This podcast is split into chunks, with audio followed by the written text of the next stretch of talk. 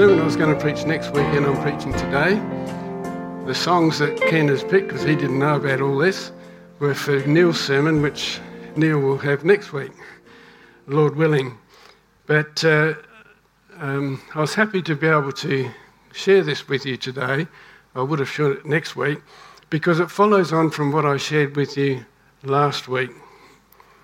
Uh, and this one, it's, it's hindering the ministry of the Holy Spirit, or how we might lose the fullness of the Holy Spirit. So, in a sense, it, it is just a continuance of what we had last time. But let's just come to the Lord in prayer. Heavenly Father, we thank you for your great grace that abounds, that uh, you overrule in all the circumstances of men and women, children, in nations, in rulers, uh, and uh, all the things that are happening work to that end that your Bible tells us will come about so far as Israel is concerned and the Lord, return of the Lord Jesus is concerned. But we live each day by day, and each person lives, and we pray for those in the uh, countries where there is war. Uh, Lord, was one thing to be praying for the outcome of the, the uh, conflict, but for the individuals that are going through it, whether they be old, whether they be uh, parents, or whether they be young children. We just pray, Lord, that out of this many will come to faith in the Lord Jesus. We're encouraged because your Bible tells us that in the tribulation time, multitudes will come to faith uh, because of the preaching of the, the 144,000 witnesses. We pray for those who are witnesses of yours in these war torn countries now, that their testimony will be faithful. It will come to those who are genuinely seeking to know the truth, those who are despairing of of what men are doing because of sin, uh, the pride of man, the ambitions of men, selfish desires. Oh, Heavenly Father, we just pray that for the souls because uh, we know the ultimate outcome, but we just pray that in the process there'll be many who will call upon your name. We pray for Jackie as she has this uh, operation, her eye this week, the cataract, and Lord, we just pray that this one will go well that uh, there'll be no hindrance to her uh, being able to fulfill the ministry that you've given to her uh, through her family and uh, through uh, other friends and, and through the ministry. We pray for Pastor Neil too, and we know this has been an ongoing concern for him over years. And, but uh, we just pray, Lord, that you'll, you'll heal him on this occasion that uh, you'll strengthen him, that he'll be able to fulfill the ministry that he's had with us for, for more nearly three decades. And we're so blessed for one who loves you and who expounds your word faithfully and truthfully. We just pray for his healing and he'll be able to fulfill all you desire for him. We thank you for the safe return, well, must have return, but for taking Margaret to Tasmania that they're able to accomplish that, and she's in a home where she's being cared for. And uh, we just thank you now for your grace. May you be with us. Your Holy Spirit, uh, grant the grace, the gift of God, that He opens our heart to receive the things that you share, that your name may be glorified. Amen.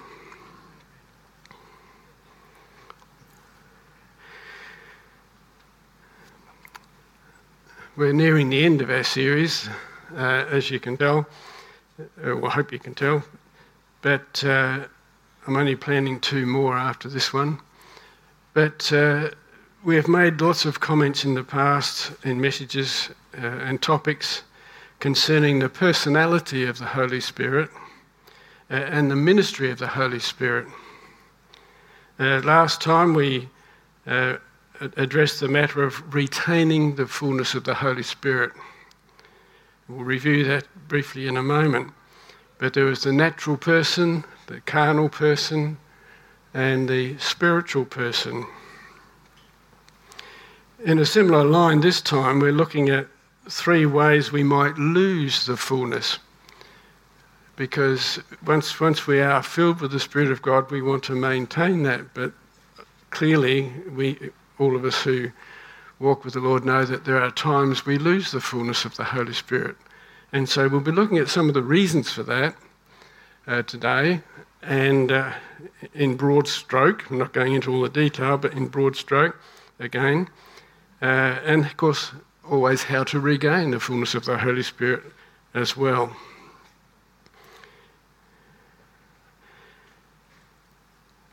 And we must never forget that when we're talking about the Holy Spirit, as when, as when we talk about the Lord Jesus, as when we talk about our Heavenly Father, it's all to do with a relationship, a relationship with a person.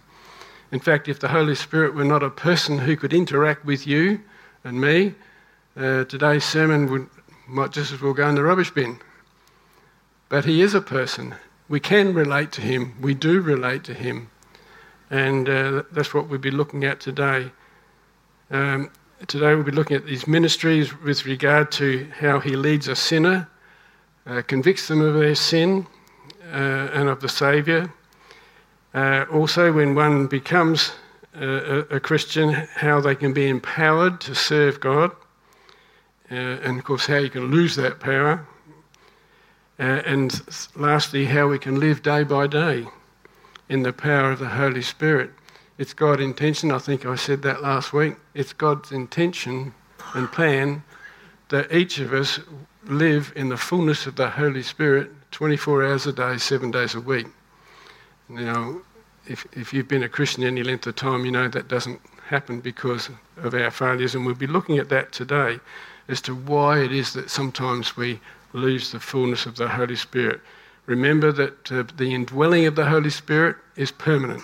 The moment you put your faith and trust in the Lord Jesus Christ, He indwells you. The fullness of the Holy Spirit has to do with who's controlling your life. And we looked at that uh, last week.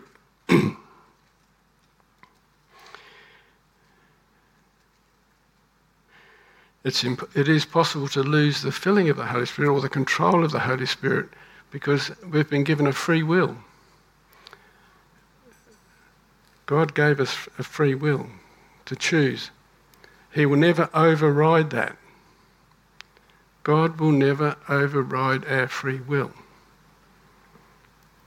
But He is working in you both to will and to do His good pleasure. In other words, the circumstances of your life, the things that God brings into your life, are to the, that end that you want to do what God wants you to do but He'll not force you to do anything. Sometimes we wish He would. It'd be a lot easier, wouldn't it? But He won't. We have to want to do it. And uh, I, I, talked to Scott after his sermon last time when he, he said that it, uh, one of the comments he made that it's hard to forgive. Sometimes it's hard to forgive. And uh, I just told him afterwards, said, no, it's not hard to forgive if we want to forgive. It's only hard to forgive if we don't want to. That's why God is working in us both to will and to do His good pleasure. So, how might we lose the fullness of the Holy Spirit? Well, let's a bit of review first. Remember this last week we ended up with these three circles. The first one is self on the throne, and Christ is on the outside of the circle of life. That's a natural person. It's someone who doesn't know God, someone who doesn't walk with God, someone who's never received Jesus Christ as their Lord and Saviour. They are still under the power of their sin. They are governing their own lives. They are doing what they want to do. The second one uh, is a person, a carnal person, is someone who has received Christ as their Saviour, uh, but they are still sitting on the throne they are still going to do what they want to do. I've got my ambitions. I want to go here. I want to do that. I want to have this position, uh, and so on. It's me on the throne. But Christ, they are a Christian. They're, the Spirit of God indwells them, as you can see the cross in the circle, but they're doing their own thing. The third person, the spiritual person, is one where Christ is on the throne he is the one in control, and by through the Holy Spirit, that's why we're talking about the fullness of the Holy Spirit. He's the one in control of the person. Yes, you're in the circle of life, obviously, but who's in control of your life? Who's choosing the, your path? And of course, how he, how he directs your life and chooses it is, is another branch of uh, several sermons. But just remember that they are the only three kinds of people there are in the world. One where Christ is not even in the circle of life, one where a person has received him but have chosen at some later time that no, I'm going to, I'm, i want to do this or do that, and we all do that from time to time, sometimes without realizing it we draw lines, I'll go thus far and no further. Happens in our church. We ask somebody if they want to go on further, if they want to be discipled, if they want to do more Bible study. Oh, no, no, I've got other things I want to do. Things like that. But then there's a spiritual person where the Spirit of God or Christ is the centre of their life. He's directing their paths. Uh, I think we, if we are truly born of God, we do vacillate between carnal and spiritual. So don't think you, if you don't think that you're different to anybody else. We do, and that's the whole purpose of last week's sermon and this one is so that we can better uh, spend more of our time in the fullness of the Spirit and less grieving or quenching or resisting the Spirit of God. Uh, once again, we must remind ourselves that we're not speaking about someone behind their back. The Holy Spirit is here, He's present with us. He's our helper. He's here to help us. He's not here to, with a whip to belt us, He's not here with a stick to beat us.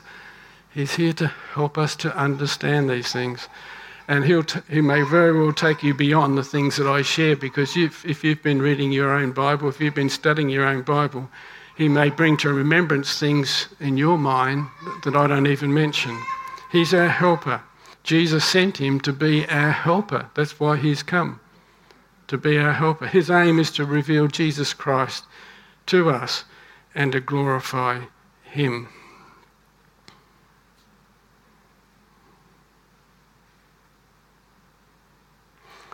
And as I mentioned last week, that the, the fullness of the Holy Spirit is a gift. I must emphasize that again. It's a gift. It's not something we merit.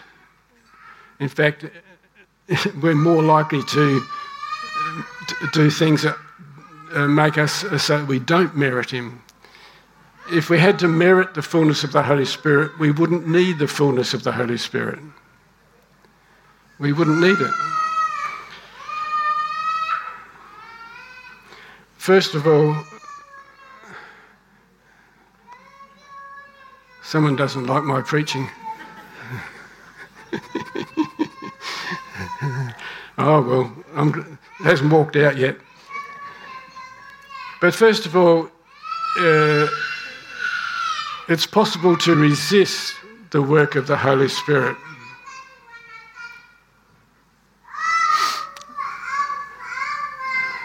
I think we're all distracted.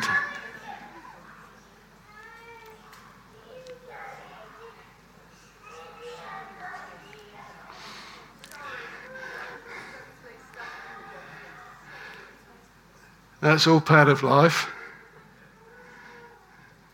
We all have those moments when we have little children, don't we? And some of you who are not so little now were like that one time. Don't, so don't go judging. Eh? You ask your mum or dad, they can probably tell you. Fortunately, my mum and dad are with the Lord now. You can't ask them about me. but I know. yeah, I, I, yeah, I did some yeah, I'm glad God is gracious and forgiving. Yeah, I gave my parents grief at times. But first of all, it's possible to resist the work of the Holy Spirit. Uh, I just want to read from Acts 7 51. This is uh, Stephen speaking to those who were about to stone him to death to the Jewish religious leaders. He wasn't talking to Romans, he was talking to religious leaders. You stiff necked and uncircumcised in heart and ears, you always resist the Holy Spirit. As your fathers did, so do you. Which of the prophets did your fathers not persecute? And they killed those who foretold the coming of the just one, of whom you now have become the betrayers and murderers, who have received the law by the direction of angels and have not kept it. Remember that the role of the Holy Spirit in relation to salvation is to bear witness to Christ, to glorify Him, and in that process, He convicts men of their sinfulness.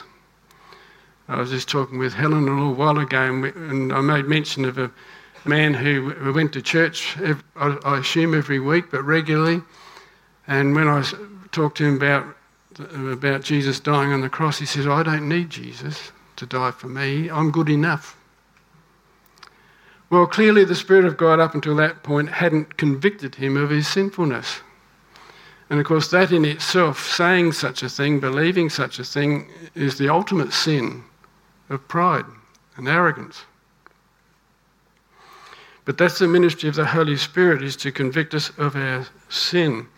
But of course, what Stephen was saying about these uh, Jewish religious leaders was that they resisted the truth that salvation is by faith, not by works. And this is the work of the Spirit of God in regeneration. These people were resisting that work, that work of regeneration, the miracle of new birth. You know, you get people saying, oh, they want to see miracles, this miracle, that miracle. Well, the only miracle that counts is the new birth. You know, so what if I get healed from some bodily ailment? I'm still going to die. The only thing that counts is the new birth. That is the miracle that counts. Other miracles are great. If God chooses to heal somebody or, or do some other things, I, I mean, I, if I wanted to, I could sit down and list miracle after miracle in my life. But the only one that counts is the new birth. Because that's the only one that endures beyond the grave. Nothing else will endure beyond the grave except that. The meaning to resist the Spirit of God is not just about ignoring or discounting. It is to actively oppose. That's what these religious leaders were actively opposing the gospel of Christ. And, and historically, they, the, the prophets, I've been reading through uh, the Samuel and the kings, how, and how they resisted the prophets. The prophets, God sent the prophets to the kings, and they resisted it. They didn't want it in most occasions. But Stephen describes for us how Israel's leaders had done this in the past, and it does so, and that's an illustration to us so that we, we might recognize it today. Do we, we resist the Spirit of God? I mean, I don't know what's in your heart, you do, but he's saying, Well, I don't really want to hear this, I'm not interested in this. That's resisting the Spirit of God.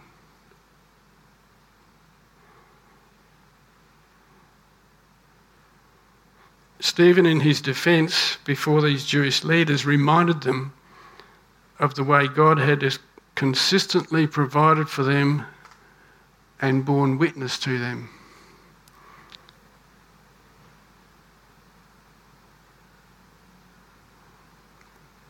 They had the witness. They had the truth. And they had the invitation. But they resisted it. And so chose another way. I hope you don't do that. I trust that if you're a regular attendee here, you've, you've had the witness, you've heard the truth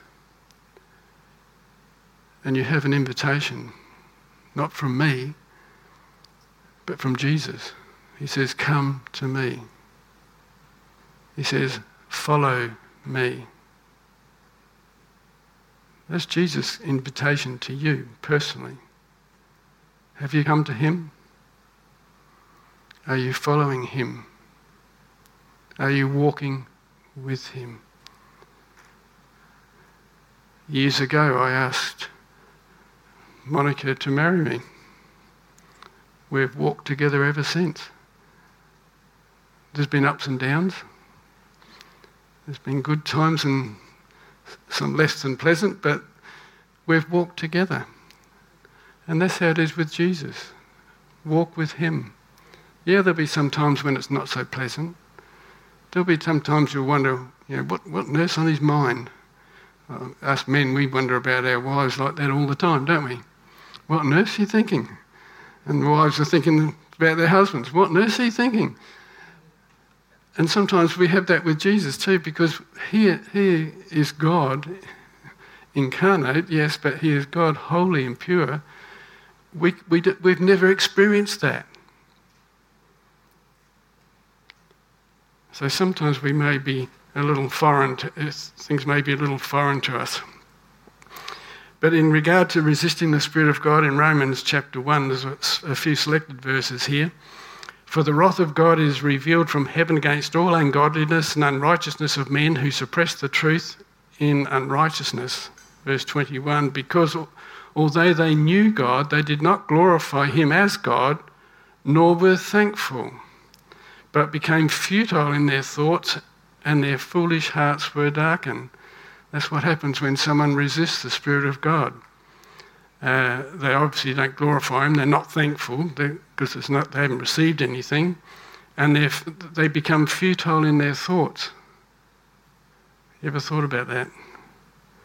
And their foolish hearts were darkened. Verse 25 Who exchanged the truth of God for the lie and worshipped and served the creature rather than the Creator who is blessed forever. Amen.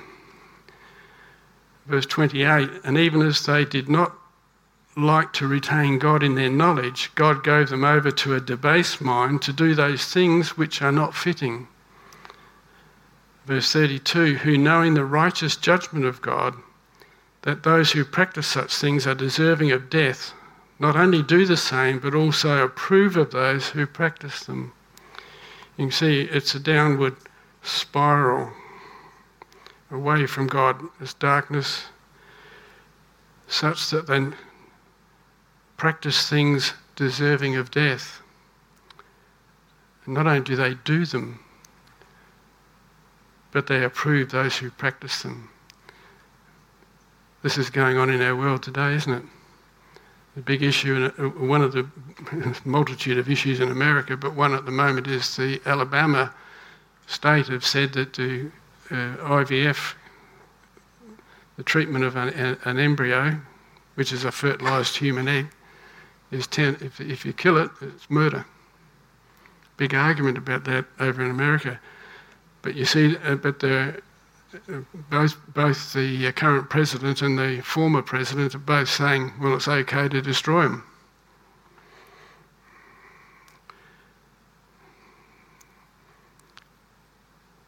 So they not only do the same, but they approve them. The murdering of children in the womb. And of course, there's a multitude of, excuse me, other things as well.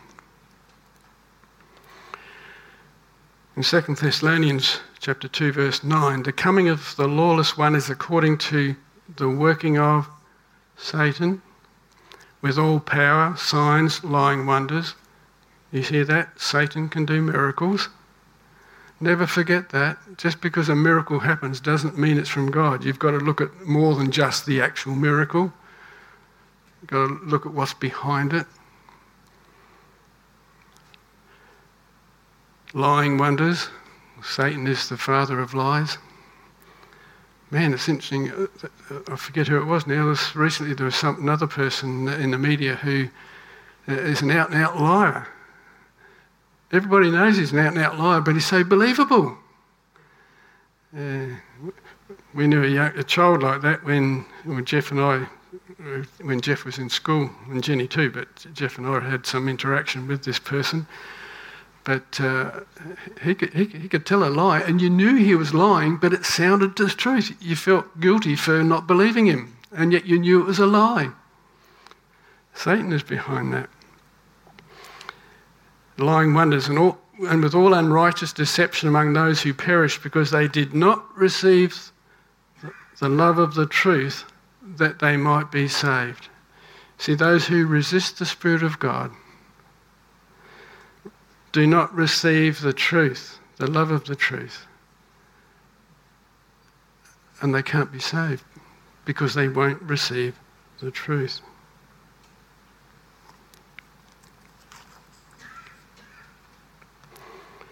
In Acts 13:46, then Paul and Barnabas grew bold and said, "It was necessary that the word of God should be spoken to you first, that is to the Jews first, but since you reject it or resist it, and judge yourselves unworthy of everlasting life, behold, we turn to the Gentiles. That's sad, isn't it? Of course, the good news is that many Jewish individuals are being saved even today. They are receiving Messiah Jesus. But at that time, as a nation, as a religious organisation, they didn't, and they still don't. They still don't.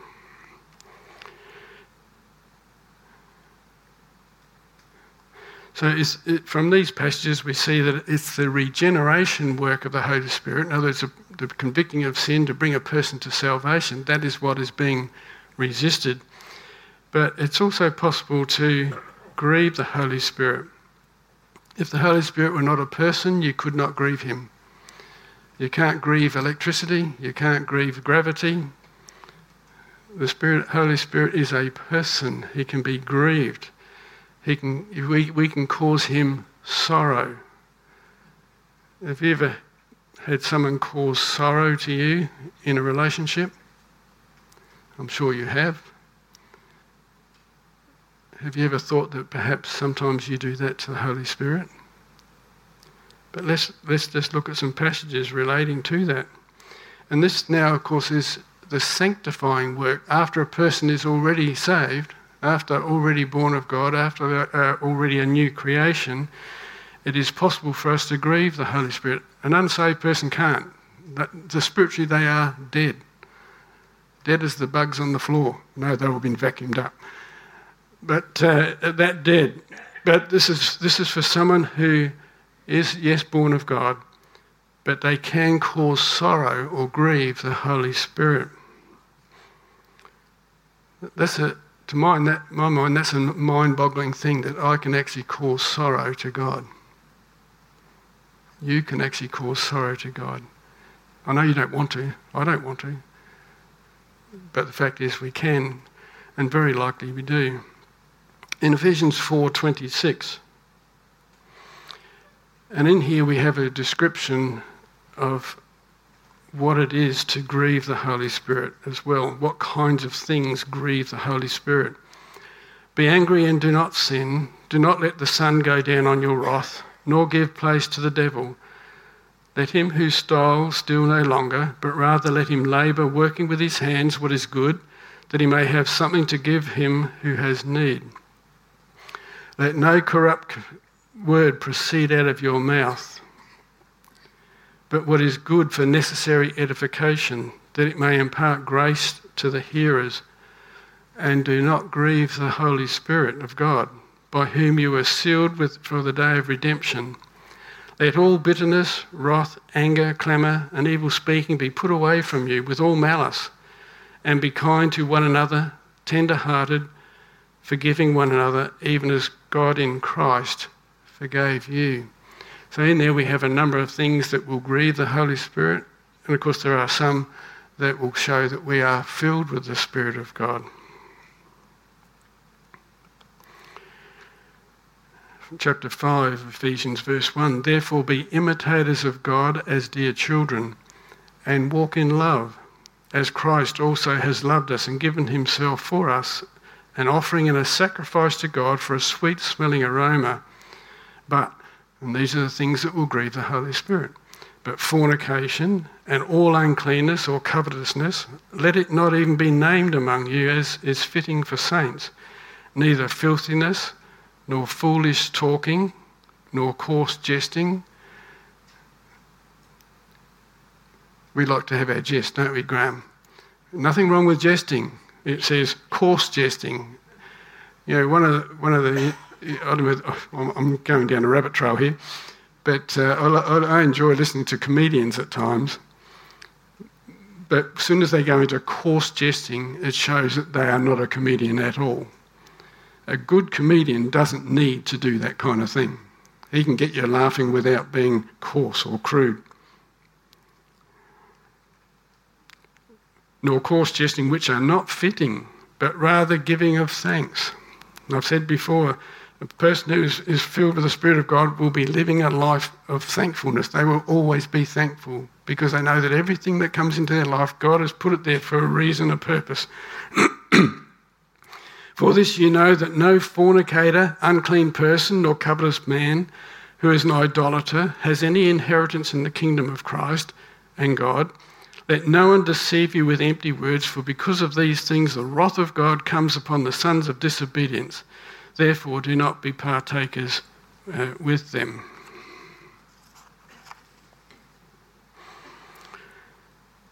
So we have a number of things there that uh, would grieve the Holy Spirit. But instead, let's walk in light. Ephesians 5 8. For you were once darkness, but now you are light in the Lord. Walk as children of light, for the fruit of the Spirit is in all goodness of righteousness and truth.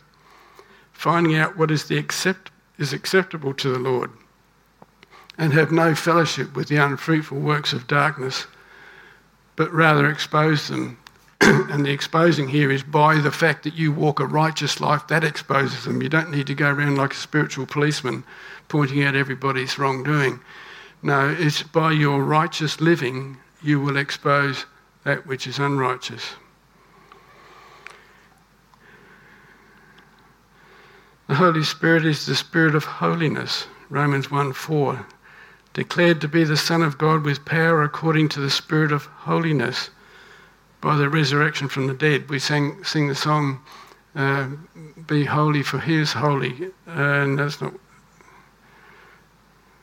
The words have gone out of my mind now, but we sing a number of songs. We sang some today about the holiness of God.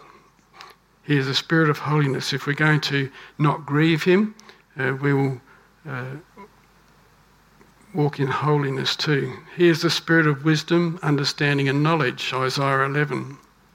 2. The Spirit of the Lord shall rest upon him the Spirit of wisdom and understanding, the Spirit of counsel and might, the Spirit of knowledge and the fear of the Lord. Uh, he's the Spirit of life and power. Romans 8 2 For the law of the Spirit of life in Christ Jesus has made me free from the law of sin and death. And this next verse has a special place in my life because I suffered, uh, uh endured uh, five years of depression. Uh, most of that when I wasn't walking with the Lord. But it was this verse that uh, brought me out of it uh, or helped me through it and still does because once you, if you're a person who endures depression, uh, it, it's for, for, life. It comes and goes. And, uh, but this verse is one that has always been helpful to me. It was shared with me one night at a prayer meeting by an elder of our church. I was bawling my eyes out at the time. I was absolutely in a bad state. He said, But God has not given us a spirit of fear, but of power and of love and of a sound mind. And I memorised that verse then, and I still do, and uh, I rely on this is God's truth to us. He has given us a spirit of life and power. He is the spirit of truth. John 14, 17. The Spirit of truth, whom the world cannot receive because it neither sees him nor knows him. But you know him, for he dwells with you and will be in you. He's the spirit of faith. 2 Corinthians 4:13 and since we have the same spirit of faith according to what is written I believed and therefore I spoke we also believe and therefore speak. He is the spirit of love and grace. To again, 2 Timothy 1 7, for God has not given us a spirit of fear, but of power and of love. The ability to love. Before I was a Christian, I was as selfish and self centered as, as he could possibly be. But he's, he gave me the ability to love, for which I'm forever grateful. And of a sound mind we go through periods in our lives when we're down, when things aren't going well, when we're overtired, which is often linked to my depression anyway, and we sort of wonder about our minds. But God has given us a sound mind, one that is able to clearly think through things. But of course, sometimes, like Elijah, we need to have some food and we need to have some sleep uh, first. Hebrews 10:29. Of how much worse punishment do you suppose will he be thought worthy of who has trampled the Son of God underfoot? And that's, I think, speaking of someone who has resisted the gospel, resisted Jesus Christ. They've heard that they, they uh, I had a, a, manager that I worked with one time uh, when I worked in the bank many years ago. He was a Roman Catholic and uh, he was a charismatic variety of Roman Catholic. And one Friday afternoon, I was uh, reading my Bible at lunchtime, and he came out, and I was sharing with him from Galatians uh, that salvation is a gift of God through faith, not by works. And uh, he didn't believe it, so he, he, he looked down and he read through he read through it himself, and I could tell that the Spirit of God spoke to him. He knew, and uh, that whole weekend uh, I was in, mindful of him, prayerful of him, wondering what he would do with that. Monday morning, uh, he was the last to arrive, which was fairly normal for him. Uh, my desk was near the rear door. He came in through the rear door, stood behind me, and uh, in a loud voice to all the staff, he said, I declare war on David. They are his exact words. So, guess which way he went? He resisted the gospel of Christ. He didn't resist me. He resisted the gospel, and I'll tell you, he lived out what he declared. So much so that uh, a miracle happened. I was a classified officer in the bank. Classified officers in the bank never get transferred unless they ask for it. But I was transferred without asking for it. And God put me on relieving staff of the bank and for the next two years, before I went to Bible college, the next two years, I went to over 70 different branches of the bank, and in every branch, I shared the gospel with some of the staff. You know, that was a miracle. That's the kind of miracle you want. Anyway, we're, we're down a rabbit trail there. Where were we? So it's possible to resist the Spirit of God for unbelievers. It's possible to grieve or cause the Holy Spirit to be sorrowful which is obviously going to affect his ministry, but it's also possible to quench the Holy Spirit. Uh, 1 Thessalonians 5:19 says, "Do not quench the Spirit of God."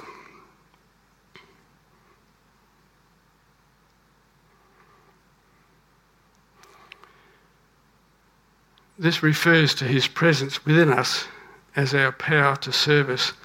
And you probably know what the word quench means. But if you've got a fire, you throw a bucket of water on it, it puts it out. And that's the idea. We can, we can do things that will put the fire of the Holy Spirit out. We, as I said before, we're still indwelt by the Holy Spirit, but it just put, takes him out of control of our lives so that we become carnal. This is the power of, for, for service that the Holy Spirit gives to us as we serve the Lord. Acts 2 1 to 4. When the day of Pentecost had fully come, they were all with one accord in one place, and suddenly there came a sound from heaven as of a rushing mighty wind, and it filled the whole house where they were sitting. Then there appeared to them divided tongues as of fire, and one sat upon each of them, and they were filled with the Holy Spirit and began to speak with in other languages as the Spirit of God gave them utterance. You'll notice that all this was at the uh, inclination of the Holy Spirit. These men did not ask for anything, it, the Spirit of God just gave it to them. We quench this fire by mingling it with the fire of fleshly effort. Or by seeking to use the gifts that God has given us for selfish ends. And this was the problem that the Corinthian church had, is that, the, that they didn't lack any spiritual gift, but they were abusing them. They were not using them as the way the Holy Spirit intended. If we assert our will against the will of God through the Spirit, the fire will go out. But the fire will can burn again as we declare afresh our loyalty to Christ and desire His glory and make our whole being available to Him through His Spirit. So, tr- just trying to sum that up a bit. In regeneration, we may gr- resist the Holy Spirit by rejecting the conviction of sin. That's for unsaved people. But for those of us who have received, and, and as I said last week, everybody is filled with the Spirit of God when they receive Jesus Christ as their Lord and Saviour. At the time of the rebirth, the new generation, they are filled with the Spirit of God. Otherwise, they could never accomplish what ha- that just couldn't happen. But of course, being new or ignorant, lack of understanding, we will soon grieve the Holy Spirit. One of the reasons is by neglect. I hope you don't neglect God's word. I hope you don't neglect your relationship with Jesus Christ. It's why a lot of marriage relationships break up because they neglect each other. If you neglect Jesus Christ, if you do not spend time in your word and in prayer each day, you're going to grieve him. You're going to cause him sorrow. You don't want to cause Jesus sorrow, do you? Then spend time with him. That's what he wants. Walk with him. Come to me, walk with me. And in fruitfulness, the quenching of the Holy Spirit by acting independently of him, which is what we talked about in that second uh, picture where you've got self on the throne. Yes, Christ is in the circle, but we're not letting him rule or lead. Again, you must ask, answer the question not to me, but to yourself which of these three is you? And the second question is which one do you want to be? I trust that you all want to be the third one. If that is your desire,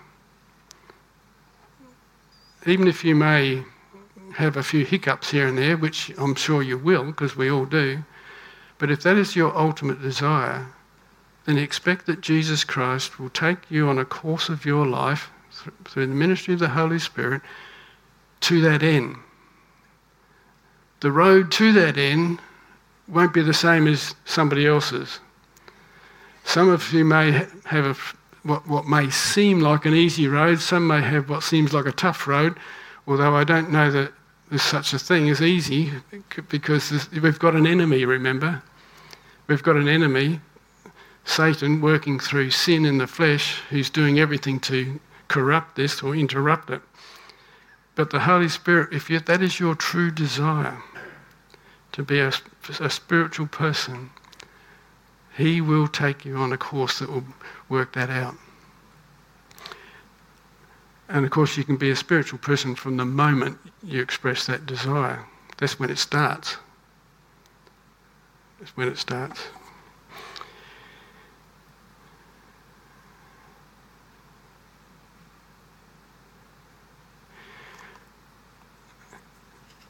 And there will be times, if that happens, that the Spirit of God will let you know that it has happened. If you're reading the scriptures, if you're in prayer, he will make known to you. You don't have to do a, a dirty washing sort. He will make it known to you as and when you are ready to receive it. We, you know, we don't we don't put five-year-old children into high school, do we? They start, they work their way up, and in our Christian life, we do that too, in a similar fashion. But we're not all on the same course. We don't all do the same subjects at the same time. That's part of being um, patient with those around us. Just because you've learned something doesn't mean everybody else has. be patient and, and, and rather edify, rather, uh, build up rather than put down.